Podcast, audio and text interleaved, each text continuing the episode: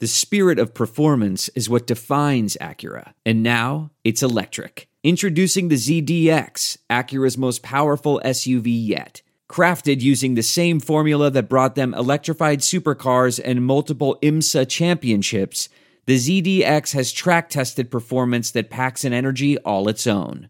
Unlock the energy and order yours at Acura.com. This week on Buckets, Boards, and Blocks, we are discussing women's hoops, WNBA, and college with a super special guest. But first, Monica. Darlene, let's run it. First time in 2021. Buckets, Boards, and Blocks with Monica McNutt and King McClure is a presentation of Pure Hoops Media. Monica is a former Georgetown Hoya who likes nothing better than a three in transition and thinks DC ballers are the smartest. King is a former 3 and D Baylor baller whose idea of a good time is locking down the other team's best scorer. Monica, King, let's do this. This week we have a fantastic guest. They cover women's sports for ESPN and have done some incredible feature pieces. And I'm super excited that this writer is here. They are supremely talented. And today, January 6th, we found out that Georgia Democratic Senator Raphael Warnock will go into the Senate, defeating Kelly Loeffler. They're going to give us so much background of the intersection of sports and how this ties in directly to the WNBA. I'm so pumped for this conversation. So without further ado, Katie Barnes, welcome to Buckets, Boards, and Blocks. Thanks for joining us. Thanks for having me. I'm super pumped. Okay, so you and I, W fans, King, I got him a W sweatshirt for his birthday. He has a daughter. I'm bringing him in, Katie. I'm bringing him in. I love it. I love it. Um, but today's news Kelly Loeffler, Raphael Warnock, Raphael Warnock is going to become a US Senator, first Black Democratic Senator in Georgia. On the surface, one might just be like, oh, this is history. This is cool. But please, Katie, just take folks back to the sports tie-in that was huge this summer. And I know you're someone that has covered the W very diligently. So I can't wait to hear your perspective. Yeah, so you know, Kelly Loeffler is more than just a senator that was appointed by Brian Kemp um, following uh, the retirement of another Georgia senator. She also is a co-owner of the WNBA franchise, the Atlanta Dream, um, which she has been involved with uh, initially starting in 2010 and then taking over as um, majority co-owner with Mary Brock in 2011. Uh, so she owns a WNBA team, and uh, if anyone has been paying attention to the W in over the last three years or so, uh, they've been really outspoken on a number of issues. Um, and Kelly Loeffler decided, um, as a part of her political campaign, that she was going to run really hard to the right, and uh, you know came out and said some pretty inflammatory things about Black Lives Matter in particular. I'm in the middle of uh, the uprisings and protests that occurred after the death of Ahmaud Arbery, Breonna Taylor, and George Floyd this summer. And in response, uh, the players of the WNBA, including her own team, donned Vote Warnock shirts um, and really made it very clear that they were in favor of her losing her Senate seat. And that really I mean, you know, I think it's important to note that at the time, Warnock was polling in the single digits behind another Democratic um, uh, candidate, um, Lieberman, who was like at 9%. And he came back, made it through that uh, primary, which is called the jungle primary, meaning it's just a big primary um, that when the top two go on to uh, compete in a head-to-head matchup in the special elections, which was resolved last night and called early this morning. So it has been a wild few months, and the W is pretty front and center the whole time. Oh, oh my God! I'm I am so proud. Like I know there were so many people tweeting today, "Black women to the rescue" again and again and again, and I don't want to trivialize that because this, to me, Katie, was so strategic by the W. I do remember when Loeffler's statements came down, and there were some questions about whether or not Cathy Engelbert, the commissioner, could exert power and cause her to either lose her part, her ownership in that dream, or whatever the case may be. Ultimately, uh, leadership did not go that way, that way. But what do you think it is that allowed these women to lock in and go this route in terms of taking a stance? You know, the what I think is so interesting about the W is that when you look at just in general the rise of athlete activism over the course of the last four years, going back to I think 2016, um, where we saw the Minnesota Lynx um, come out in you know against police brutality, and then of course that fall, Colin Kaepernick started kneeling. I think that's really when you know we had just a true like moment for athletes that has just been building is that the players in the W have been like front and center and leading on this issue on these issues not just in terms of the things that they say but really about the stuff that they do like so for me this isn't just about you know yeah the atlanta dream and everybody in the w wore vote warnock shirts and then he won. Like no they organized they mm-hmm. campaigned.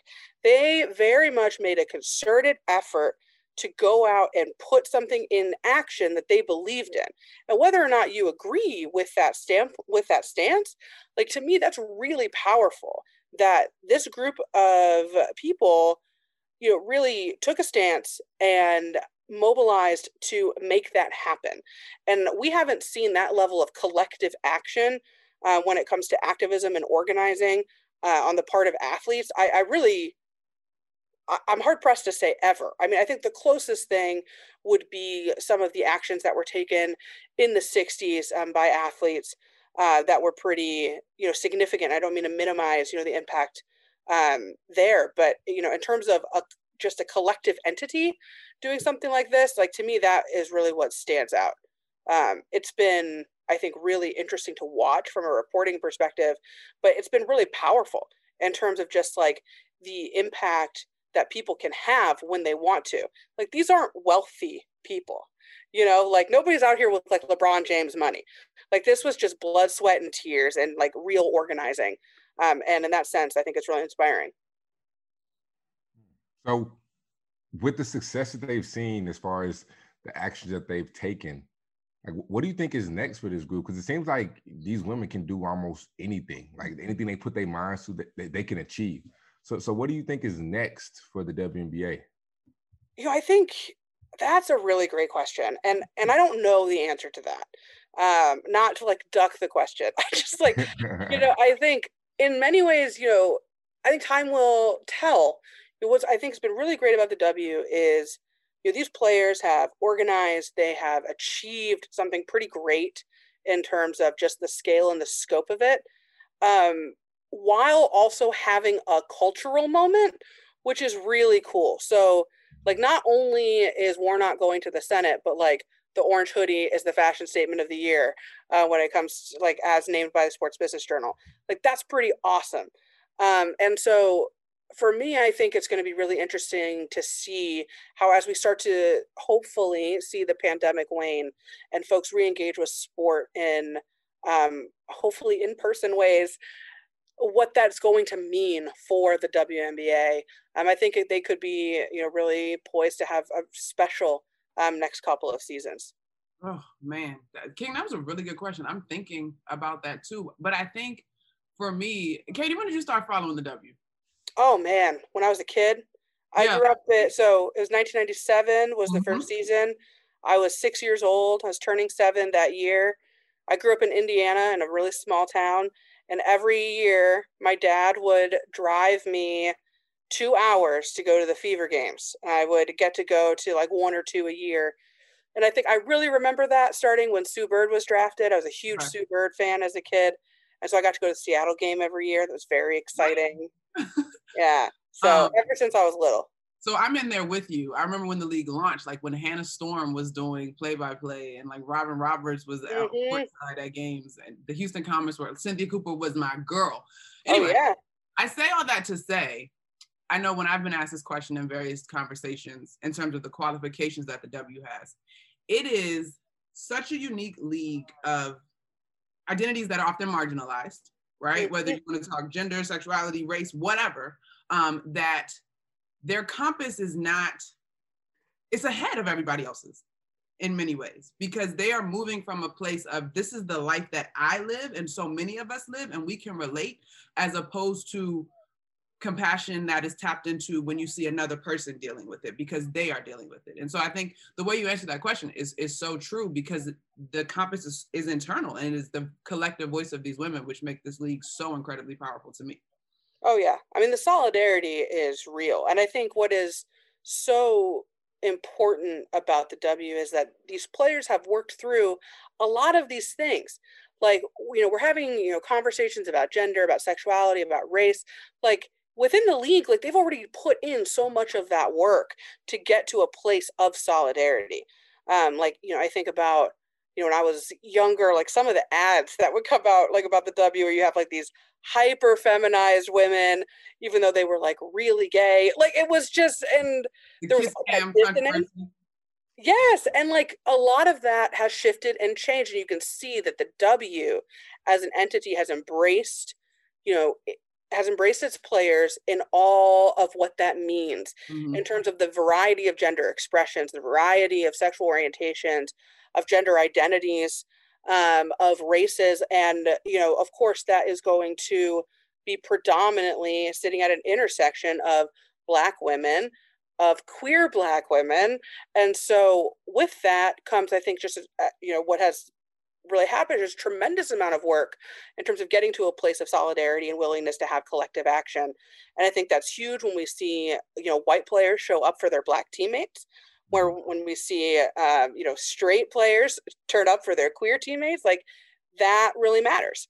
Um, and i think you know we see that play out in a collective way um, and it's what makes it so powerful as far as what they've done. Yeah it's it's awesome. I started my morning show today super giddy because of all of it and i think being co- connected to women's basketball i don't know i'm trying to think of a moment that i think I've probably been prouder in terms of the impact of it all. And so, shout out to the W. Of course, that aligned. Originally, that was not the reason that we invited you onto the pod, but I'm glad that you're here because you are certainly well versed and have done a ton of work in that space. Um, right now, the W is not in play, but what we do have in play in the midst of a pandemic is women's college basketball as well as men's college basketball. So I want to open up the conversation there. And in fact, before we go there, Katie, I know you covered the W this past year through the bubble. From your perspective as a reporter, what was the most challenging part of doing that work through a pandemic?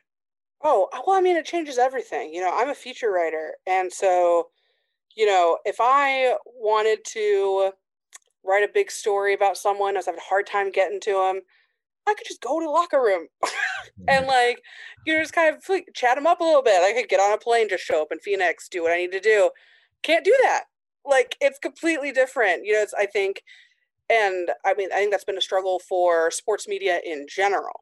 Like access is already difficult, and like mm-hmm. now there have just been completely different barriers erected, um, and that's definitely had an impact on storytelling. Um, but I think that as we roll out the vaccine and things hopefully will abate a little bit, I think we'll see um, that be that turn around a little bit. Hope so. So, Katie, you cover women's college basketball. I'm actually starting to become a fan. So, I have to admit, in quarantine, I started to become a fan of the WNBA. Now I'm starting to become a fan of the women's college game. Okay. Oh, yeah. And my alma mater, shout out, oh, shout out to the Bears. Baylor Bears, they were supposed to play tomorrow. Today's Wednesday, Thursday. right? Yes. Play tomorrow, Thursday. I the know. game got canceled. Oh. Is, is that one, not even one, is that the top rivalry, starting to become the top rivalry in women's college basketball? Oh man, UConn and Baylor. I that's a big one. I you know, I think as far as sustained excellence over the course of the last 10 years, I think it, you know, UConn Baylor, UConn Notre Dame, I think are the two big ones that I could think of where there have been, uh, well, one where the rivalry is just not lopsided, to be perfectly honest. Um, and, you know, the Bears have on UConn. And so that makes it really interesting and fun. Um, but yeah, I mean, I think right now that was one of the biggest games that I was looking forward to. And it's a total bummer um, that it's not able to happen. And of course, um, you know, thinking about uh, Coach Kim Mulkey. Um, but yeah, that that's a real loss. Um, and of course, you know, with the pandemic, it's just been brutal when it comes to the season for sure. UConn Stanford is that one lopsided? I'm trying to think in my head. It favors. I mean, I, there are a couple of instances where like Stanford like totally um, you know won. I, I think there was the game uh, where Stanford actually mm-hmm. broke UConn's streak, mm-hmm. um, mm-hmm. you know, uh, about half a decade ago, um, and so that was a big one. But in general, uh, when UConn and Stanford have played, like there was a period of time about two or three years where it wasn't super lopsided, but right now UConn's gotten the better of Stanford, and they haven't played in a while. So I would love to see a UConn Stanford matchup. I think that would be great. Um, you know, the Cardinal is looking tough. Uh, this is a, you know, if we get a tournament, I think it's going to be a really interesting one to see simply because we don't actually have that much information going in yeah.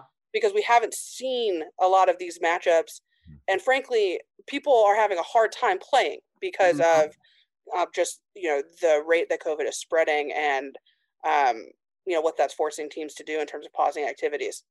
What we do know is that Fran Belibi is an in-game dunker, not just a highlight dunker. Oh, listen, that. that was impressive. Very. Fran Belibi. Okay, welcome to the Fran Belibi train. I just want y'all to know this girl has been doing this for a long time. First of all, she didn't even start playing basketball until she was a freshman in high school. Mm. And she was 5'10 at the time, dunking like, and she could dunk then, and she was dunking like dodgeballs. Yeah. Like this girl is barely over six feet tall. And she her first in-game dunk was her sophomore year of high school. Like she don't play. Crazy. It was only a matter of time. Crazy. I love it. Crazy. I can't wait till she like throws one down in traffic, does a little reverse dunk, I'm waiting for a 360. Can't I can't wait. Can't get enough of it. Okay, so it's funny. We went to we went to Fran. We talked about UConn. Katie, some you are a features writer. Your features are incredible. Um, but let's talk UConn and Paige, who is some well a couple things with UConn. Paige and AZ, because I, okay. I, think your most recent feature work that I saw was AZ, and then the piece you did on Maya. So we got to get all into that as well. Um, but let's let's start with Paige and AZ, the current the current crop and the coming crop for UConn. Oh, um, talk to me about Paige because King knows all about Paige, courtesy of Instagram. Listen, a lot of people know about Paige, courtesy of Instagram, and that's huge. Like I think we talk about uh, the growth of fandom of women's basketball, like the absolute explosion of Instagram, I think has been huge for getting people in the door in a different way and then also them just like following these women over the course of their careers. And like Paige just has so much swag. She talks a mm-hmm. lot of crap. Mm-hmm. I love it. love it. I love it. She's super competitive and an absolute sweetheart. Um, you know, I think there was a lot of hype around her coming into UConn and to see her live up to it, like just in general as a reporter, that's been a joy to watch. Um, you never know what's going to happen when you write about you know the number one prospect and like oh she's a generational talent which we kind of throw around a lot these days. And uh you know you want to see if it's gonna if like you place the right bet. And listen she's no joke. She's no joke. Um okay so that's paige. Next up is az who actually her mom went to georgetown. I know her mom. She comes from a great family. She's raised in the dmv area which is home for me as well. Mm-hmm. um, I'm trying to remember. I guess Paige and Hailey over at Louisville kind of had the same sort of excitement, but I feel like for AZ, like we we just, I've so many people have talked about AZ, and you've had this incredible access. Oh yeah, it, and we're not even done yet. So one of the great things about that news, uh, that like newsy feature that you know I did uh, announced AZ's decision was that we also announced a forthcoming really big feature, and so we're in the midst of working on that, and that's really exciting. So keep your eyes out. Uh, but yeah, I mean, AZ, you know, I think what's really interesting, and people talk about Paige and AZ together. Of course, Paige's already at UConn. AZ will be going to UConn. Um, and they're very, very close. They're really good friends. But, you know, Paige is someone who I think got a lot of excitement very suddenly in the latter part of her high school career. AZ is someone who has been playing under this, this spotlight and with this attention that has been building for years. Like since she was in seventh and eighth grade like she has been playing with this hype for uh, you know a, a, long time. And then i think the fact like you know she tears her acl near the end of uh well after her sophomore season and you know the early part of aau season. And because of the pandemic hasn't really been able to come back fully so she's in a really interesting and unique position. Um, but make no mistake, she is extremely talented um, and just an absolute stud.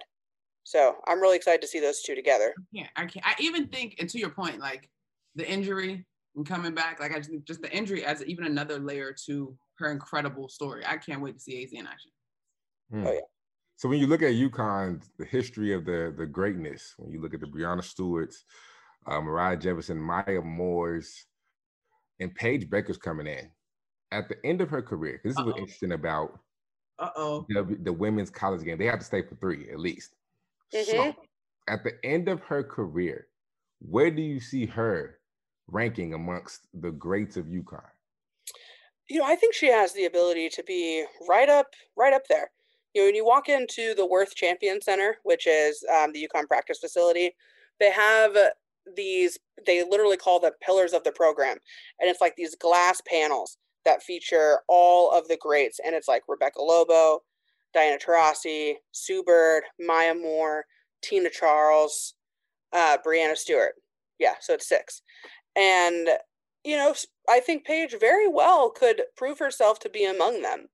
Um, you know, they all achieved really high level things um, with varying compositions. I think Breanna Stewart is someone who obviously wore, won four championships, but also played with, you know, three or four of some of the you know, best teams um, that UConn has really ever put together. Um, you know, Diana Taurasi played on arguably the greatest college team ever assembled in the 2002 season alongside Sue Bird, but then won two additional championships with nothing. Uh, like that's a real thing. You know, I think you know, Maya Moore played with two other UConn greats, and so you know Paige is going to have an opportunity where she's going to play with you know her buddy Az, um, and we'll see what they do this season. But at the end of it, I mean, UConn's they're going to be all right. So we're going to see what Paige is actually able to accomplish. But she's somebody whose skill set um, is amplified uh, with the talent that is assembled around her. And Gino has done a really great job again of reloading. And so I don't think that there's any reason to think that Paige won't walk away with one, maybe two, maybe three championships. We'll have to see. I wonder how the pandemic might play into that. I, I knock on all the wood, say prayers, cross fingers, all that good stuff that we get to a tournament this year. But mm. I mean, yeah, that, that's the big wild card, right? Like, who knows if we're going to get a tournament? Who knows if people are going to, like, if teams are actually going to be tested heading into that tournament? You know, the mm-hmm. great thing about March Madness is it's one and done, it's survive and advance. Well, if you've barely played all season, that's not the best scenario. You want a series, you want the opportunity to, like, kind of mess it up once or twice before you have to get it right. And so to walk into a venue where nobody really knows how sharp everyone else is going to be, um, and there's less film and there's less opportunities for preparation, like it is a recipe for chaos, which is great as a viewer. Um, but you know, if I'm playing on those teams, you know, it's it's a little nerve wracking for sure. But you know what, Katie? Even in that, as having come up and played against those Maya Moore teams, and, and like my claim to fame is that we lost to UConn by six in Philadelphia in the NCAA tournament my senior year, and we were right there. Like we were right there. That was the. Hey, how, how much how, how, how much did Maya Moore give you? Uh, I don't even think it was actually Maya that went off. I feel like it was um Lorin. Who was the point guard that year? No, don't don't avoid the question. How I don't- much did I she don't give you? remember. I don't remember. Oh, In I, fact, I got Lorin. Dixon? I think it was no. What I think it was Lorin Dixon, right? Their point guard. yeah, but she was she's like this big. So here's the thing, Katie. We ran a what would be considered a one-two-two press. Like that was our signature sure. when I was in school. And so I was at the top of that press, and I literally will never forget being at the top of the press at the half court, and Gino being like, "Go by her," because all I did was like get low and get long, but for real, I couldn't Sure. move my feet like that. so she started just attacking, like, and she, I just remember she was getting like she was crushing our our defense that year. I mean, that, yeah. Anyway, um, maybe that's my personal memory. Maybe it wasn't Maya. That was actually the problem. I say all of this to say, um, when I think of, it's interesting that you mentioned those pillars because I wonder, and not that you know, I don't, I know you didn't establish the pillars, but like, why those six? Because there are others. Like I think of Swin, who's like amazing and incredible True. like I, I'm just kind of curious because then I know after Breanna, you know, they go through their lull where UConn maybe isn't UConn that we're accustomed to. And so to your point about the mayhem, there was a time to me where the mayhem wouldn't have mattered because the top teams were that much better than the rest of the field. hmm Where this year, I don't think I think you're right. The mayhem could be really interesting. Yeah, well, I mean, I think parity is certainly a real thing um, Mhm. that has increased um, it, within women's college basketball, and that's just been fantastic to see. You know, when uh, we were talking like you know about 2002, South Carolina was not a program that anybody was worried about. Mm-hmm. Baylor wasn't really a program that people were worried about, but they got real worried by the time 05 rolled around. Yep. Okay, don't come at me. Just, but like, you know, I, it wasn't like it was UConn, Tennessee, Duke, and that was it. And maybe Stanford. But like, you know, now there are so many more programs. Like the fact that, you know, we're talking about NC State as a possible one seed. Mm. Um, you know, South Carolina has is you know really competing every single year.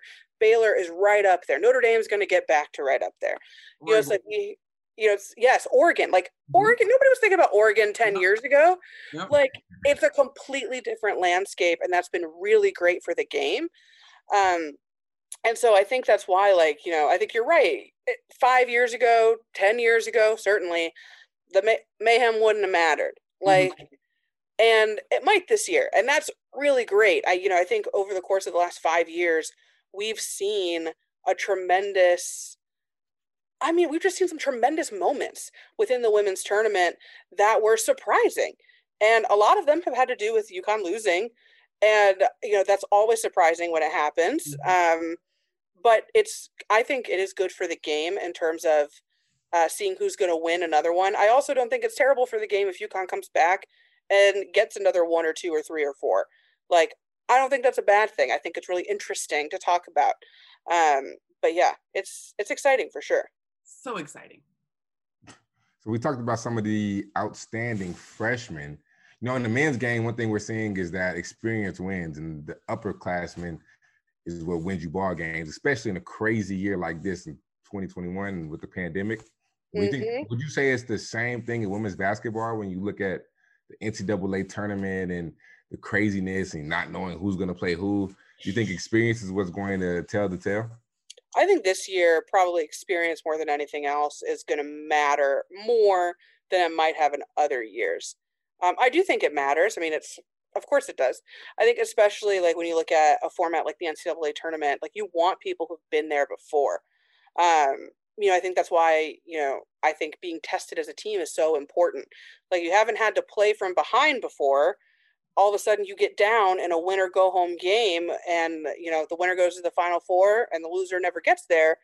You know, you're going to want some experienced players who've actually, who know what that feels like to get you through those moments. Um, and I think that's why, you know, Stanford is just such a beast this year. You know, they returned a huge chunk of their roster. And even though there wasn't a tournament last year, which I also think is going to be a very interesting wrinkle, a lot of folks never got to cut their teeth in March. Um, and so, in that sense, they are inexperienced, even if this is the, their second year, um, you know, playing college basketball. Like, I think that's going to also be a bit of a curveball. You know, your seniors and your juniors are going to matter um, in a way that they may not have previously because your sophomores also don't know what it's like um, to play under those lights, same as your freshmen. Mm. That's real. So let's take away Paige Bueckers out the equation. Who is who oh. the most impressive player that you've seen this year? Player or freshman? You just, are you just opening player. the whole thing? Okay. I mean, it might be Paige Bueckers. I mean, it might be averaging 18. so I'm saying let's take her out the equation. You're so funny. you can't say Paige. right. well, another freshman I do think has actually been really impressive um, has been Hailey Van Lith at Louisville. Uh, she is just a baller, man. And you know, she also had a bunch of hype and has a huge Instagram following. And I hadn't really seen her play that much. I was like, mm, she's really that good. Like, is she really going to be all that? Whoo, yeah. man, she made me sorry for even thinking the question. Yeah, she is the real deal, and she's a lot of fun. Um, but then you know, I think like anytime now that like Haley Jones is much more is you know back to being more healthy. I think she's somebody who I've just been really happy to see play again over at Stanford. Um, and you know, just shout out to Fran for throwing it down all day. Fran, Fran is certainly beast mode. Hailey Van Lith has been a very interesting case because I was with you, and not even not even from a hater standpoint. I'm like, is this gonna translate? Like, she's not overwhelmingly big. Like, she about to go up against Dana and them. Like, is it? And oh, baby, yes. I know.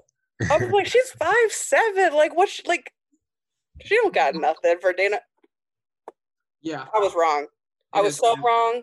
It is completely translated. Okay, I want to go back to some of your other features though, Katie, because I love a good feature. Like I was the kid back in the day. You probably can relate. Sports Illustrated for women, like just like Sure, sure. the long form stuff. Um, this year, Maya Moore, another example of the WNBA truly being led by their heart. First of all, she stepped away from the game at the height of her game. And have I missed it? We've no word on whether or not she's coming back this season. We do not know. Okay. Uh, I imagine, uh, you know, if pattern holds, it's been around this time, January, February, that she has made that announcement. So we may find out soon, but we do not know. Okay, so in addition to stepping away to focus on um I don't I hate I don't like the word social justice, Katie. What what she's focused on criminal reform specifically. I mean, specifically, she was focused on getting Jonathan Irons out of Sure, prison. Specifically. specifically, I think, you know, a lot of people say she stepped away for social justice or she stepped away for criminal justice reform. And that is true. Although I will say that at every opportunity, um, when asked about what she's next going to do around criminal justice reform, she always comes back to Jonathan. So, like, that has been her focus since she left. And I'm interested to see whether she comes back or if she chooses to retire or to put off coming back for another year or whatever she's doing, like what she's actually going to do next. Okay, so just to give the full story though, she stepped away. She was focused on Jonathan Irons' freedom. He was freed Mm-hmm. last year. Um, and then the twist on the story was they got married. They sure did. you had a, again a sitting right up front with your pen and paper or whatever techniques you use. You had an incredible feature on this whole thing. Uh, one, Katie, when did you kind of gain her trust? Because I, I hear that Maya's kind of like a unicorn in terms of letting people. Well, the funny uh, story about that feature is I never actually interviewed Maya for the story. Mm. Yeah. so, um, in terms of like that access, I was never granted access. I just kept going to the courthouse. Oh, that great reporting. It's true. I was like at the public space. So I was just there the whole time. Um, and you know, to be clear, like, you know, she, she did like kick me out of her group. Like I knew like I had conversations with her godparents, like I was around. I you know, Maya was always very cordial and friendly to me. We always greet each other and said hello. But like I never did like an hour long sit down interview with her or Jonathan or her godparents for that matter. Okay. Wow. Mhm. Oh, Mm. well, the I enjoyed the feature though. Thank you. it's like and you didn't know that, so I guess I, did did, know that. I- now that I'm thinking about it, I'm like, there weren't any real like quotes, but it just had so many details, and you were the closest person to the situation. It felt, felt like you Yeah. talked to her. So I mean, I was there, and like you know, we I, I asked her, I think, a total of four questions for the piece. Mm. Wow. Mhm. Katie. So, okay, then let me ask you this: of the features that you've done, Katie, what are you most proud of in your body of work? Oh well, I mean, I think that one. Is it Like, I think in terms of um, just the importance of it, Mhm. um, in the reporting skill that it required, and the writing skill that it required, um, and you know, it was uh, and it was an investment. You know, I lived and breathed that story for about ten months. Um, it was brutal. I went to Missouri five different times. There was one day that I went to Missouri for a five minute hearing, got on a plane direct back to Hartford to get to Hartford time time of the UConn USA basketball game that was happening on January 27th of 2020, um, where they were, and Maya was actually, was the only hearing that Maya was not at. And so I got back, got the, got my credential in time for halftime to get to a press conference that Maya was having about her work with Jonathan Irons. That was a wild day. Everything had to go perfectly, and it did. Um, and so just like things like that of like the actual mechanics of reporting that piece um, are things that I'm very, very proud of. And then also like I really enjoy writing things that like that just say something. Mhm. You know, like I don't want to just write a happy-go-lucky profile of so and so who did such and such. Um, like for me, I got into writing because I think writing can be very powerful. Um, and I like sitting at the intersection of like sports and society in that way. And so being able to talk about um, Jonathan Irons' case and raise awareness around what actually happened to him Mhm. um, on such a on such a large platform, I think was really important. Um, you know, it wasn't just like it's one thing when you hear Maya and Jonathan talk about the lack of physical evidence. It's another thing to actually read the testimony and read the accounts and sit there in the courtroom hearing him cry because he's finally been validated for the first time in two decades. Like those moments are um, just really important to document. And I was really honored that I had the opportunity to do that. Then I had the backing of an organization that put me on a plane five times. Yeah.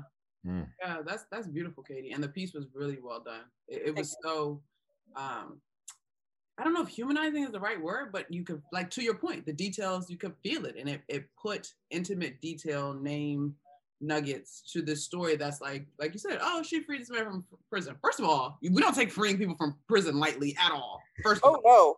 Um and then like the details like especially in missouri. I mean like i think to me one of the wild like just like the actual like wildest moments of that story you know have was actually the period of time from march 9th when um daniel green vacated jonathan's convictions to when he was actually released, which I believe was July 1st. And in that like three month period, July, March, April, a long time, is many hmm. months, four months. Okay. But in that period of time, I mean, the state of Missouri fought tooth and nail, like and appealed and appealed and appealed. Like they brought the full weight of what they were able to do to try and keep him in prison. And rather than just admit that he had spent 23 years there and he didn't need to. Like it was just a wild thing to see. And I know how frustrating it was for Maya and Jonathan and all of his supporters and advocates and his family. But like to know that that was happening and to be answering these questions of like, oh, well, this is going to take two weeks and then they're going to appeal again and that could take another month and the pandemic was happening. And so, and as we know, like if you live in shared settings indoors, you are more vulnerable to contracting the pandemic, like to contracting COVID. And so then him also being at risk for that, mm-hmm. like all of that together was, it was just so much. And I, you know, as a reporter, not everything makes it into the piece. Um, but that period of time was truly wild um, to experience. I, it was definitely really challenging and really emotional, um, and something that like I, I, never really thought I would see so up close. Mm-hmm. Mm. Man. Right. Well, kudos to you because 10 yeah, months on a story, my ADD would not have allowed me oh to do God. it. Listen, so I don't like every once in a while I'll be like, okay, I'm gonna do a quick story. It's gonna be four months. like my first feature start to finish was two years. I Oh my gosh. What was that? I don't, I don't know if what? I was a fan back then. What was the first feature? Feature. It was a feature on two high school uh, transgender athletes um, that published in hmm. May of 2018. Um, and now I'm writing a book about them. It just that story has like never ended, but it did change my life. So okay, okay. I'm curious. I want I want to hear about that. About what? The the story. I'm I'm very curious. Oh yeah. How much time we got? um, so that piece was about um, two high schoolers. One is Mack Beggs, um, who's a wrestler. He's a transgender boy, meaning he was assigned female at birth. That. Yep, saw that. Yep. Um, and he became like big news after he won um, state, um, the girls' state championship in Texas, because in Texas the rule is that you have to uh, um, compete in gender, like in the gender category that is in accordance with your birth certificate. So mm-hmm. for him, that meant he had to compete in girls wrestling which Texas is also one of only a handful of states that has separate wrestling for boys and girls, which is its own separate issue. Um, and so that was happening. And simultaneously, Andrea Yearwood, who is a transgender girl, um, was competing in Connecticut.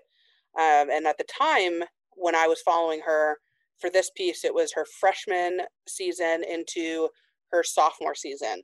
Um, and so she, uh, in the state of Connecticut, uh, you can compete in the category that is appropriate for you as dictated by your school district, and they cannot discriminate based on gender identity or expression. And no legal or medical intervention is required, meaning you do not have to be on hormones in order to compete in the girls category if you are a transgender girl. Um, and that case has really actually become a national like firestorm. There are all kinds of um, litigation that's pending right now. Um, and what was interesting is that when I did that piece, you know, Mack was the one who was getting all kinds of attention um, because the Texas state legislature was going after him in a pretty meaningful way. Um, and uh, so I spent about a year sort of following him for that. And then we did a documentary, um, a documentary short with ESPN 30 for 30. Um, and then over time, the real issue became Andrea. Um, and then Terry Miller, who was a, another transgender girl in Connecticut, and they are often referenced um, in litigation and legislation uh, where they're out trying to outlaw um, transgender girls from competing in sports. Wild. Hmm. Wow, King, that's a lot. Oh, it is a lot. I left out all the science. We don't. It, it's a lot. It's like all I do. Oh okay, so I want to come full circle because on the pod, not only do I love celebrating um, my guests for their work or our guests for their work, but just um, just not the actual work, but just the work and who you are. And I saw in 2020, not all terrible things, Katie, a certain famous lady that has like networks and TV shows and all this kind of stuff shouted you out for one of your, it was, was it a personal essay? It wasn't a full on feature. No, but, it was a uh, personal, yeah, it was an essay. Oprah. You made Oprah's list, Katie. Oh. I know I did. It was crazy. Girl, you do you doing a thing out here then. It was wild. Oh. I screamed when I saw it and just immediately started to cry because it was Oprah. like, I was like, wait, what? I'm like, like Katie's on Oprah's list. It was absolutely nuts. I uh, it was just so unexpected. Um, yeah, I had no idea like what that that was going to happen like i i'm just and i don't know i'm like so what happened was apparently is like somebody showed oprah something i wrote and she decided it was good. And like that alone is enough to like make my entire decade i think. I don't even know. It was um, amazing. I it, but king's not familiar so give us the give us the scoop. I know we've got you in here forever but we're having such a blast. You're educating us with all these great details. So it, i wrote about it um you know, it was a piece on race in America um, and my experience with race growing up in rural Indiana um, in direct response to um, the Milwaukee Bucks and the WNBA teams and the NBA and then the MLB, um, you know, suspending play after in protest of um, Jacob Blake being shot. And I, uh, you know, focused a lot on my experience in sports, um, being called the N word by, you know, people um, about, you know, growing up in the middle of nowhere and really, you know, where I grew up is Klan country. I mean, it, you know, there are just all these experiences that I have had with race that I think a lot of people, eh, certainly people that I've worked with, I think folks who live in the Northeast just we don't really know what it's like in a, in other parts of the country um, and so i wanted to share some of that um, and i'm sure like as black people like we've all experienced certain levels of racial violence um, in ways that like white folks just don't really think about or consider mm-hmm. um, but i'm like and this stuff it wasn't you know like i'm not a particularly old person like i just turned 30 so a lot of the stuff that i was writing about happened when i was like in the 90s and 2000s like sure. wasn't that long ago so that was really what the essay was about. Well, it was beautiful. I mean, everything you put out is fire, but it was beautiful. The fact that Oprah shot it out. I'm like, NABJ, look at Oprah. We're on, we're on. Katie, that's on. Crazy. All right, King. I think if you don't have any more questions, King, I think you have to give Katie the signature sign off on life and liberty and all things basketball. The bucket, board, and block. Mm-hmm. I'm not a pro at this. This is my first time doing this. So you really, you really put me on the spot. Oh man! All right, let's go first. Before we do this, I gotta say I, I love your vibe and I love your energy, Katie. So, so shout out to you for real, for real. You're doing your oh, thing. thank you. I appreciate it. Y'all are great. I had a blast. So we'll have to do this again sometime. Definitely. Of course. Yeah, like Bruce says, you can become a repeat offender. repeat offender. Yeah. we got to get a new phrase for that, Bruce. like Katie writes stories about people set free from prison. We can't use that. I know, right? I'm like, yikes. Look, okay, so you know what? I'm gonna switch it. I'm gonna be a little different, Monica.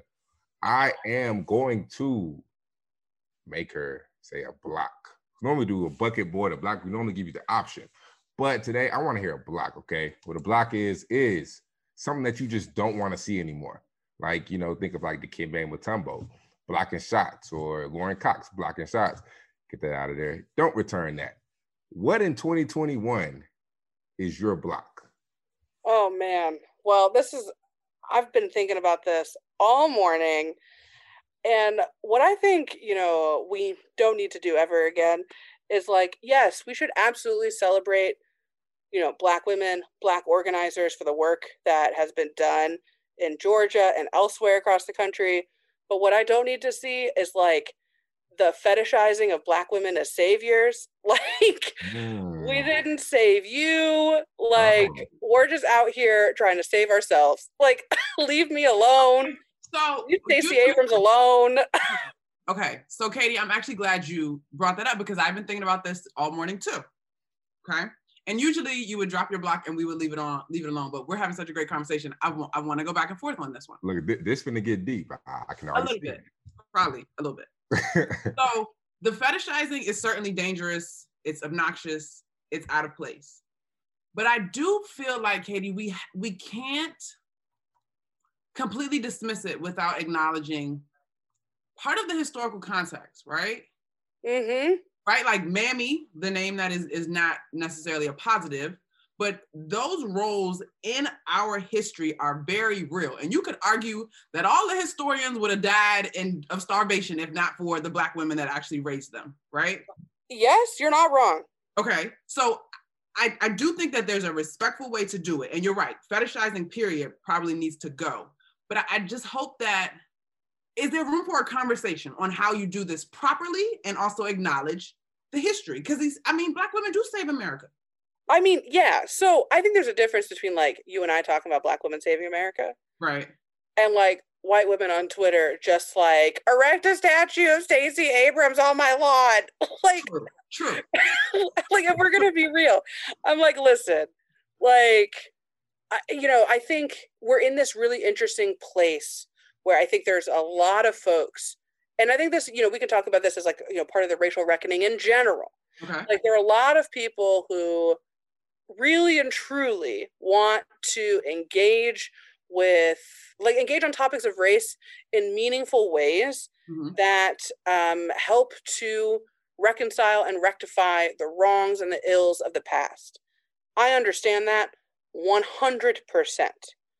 All I'm saying is that there is a weird thing happening right now where like black women will save us is like a social justice catch-all to in some mm-hmm. ways okay. signal i'm woke and i'm with it. Yeah. And i'm like no like that ain't it. Like right. that's not that's not it. Or like you know it always happens was like give black women all your coins. Give black women their flowers. And i'm like listen we should absolutely back up a truckload of flowers. Like for the W. I'm not saying we shouldn't do that. Okay. I'm also saying that like that, like there's it's just in a place where I find it to be a little weird right now. It's performative. Uh, yes, it's extremely performative. That's okay. what I want. Thank you. That's the word I wanted. Okay, it's I got you. Super performative. And I'm like, I just would like to leave that over here alone. Like let's not bring this into 2021 beyond this morning. That was dope. Thanks so much to our terrific, thought provoking, and thorough guest, ESPN feature writer Katie Barnes. They were so generous with their time. I, I really enjoyed that conversation. Thanks also to our producer, Bruce Bernstein, and our superstar editor, Tom Phillip. Please check out all of our Pure Hoops media shows. This week, Mike Wise has his 100th show. Woo! Happy birthday, Mike, or happy 100th show.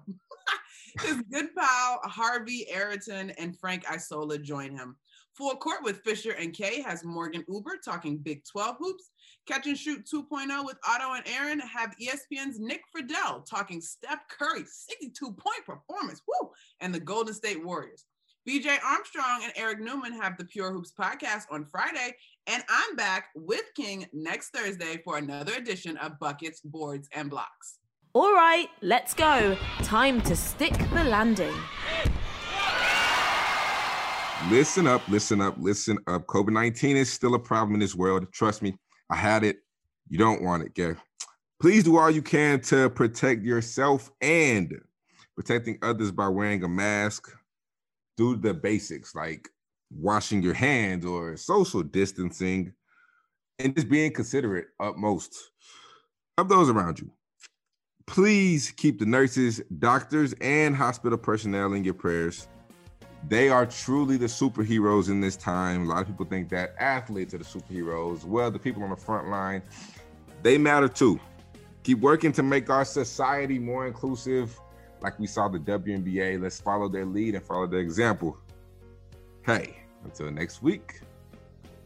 Should I do it? Nah, I'm not gonna do it. I'll pass to Monica. Monica, go ahead and do it. Ain't nothing changed in 2021. This is my part. Enjoy your hoops. Buckets, Boards and Blocks with Monica McNutt and King McClure is a presentation of Pure Hoops Media.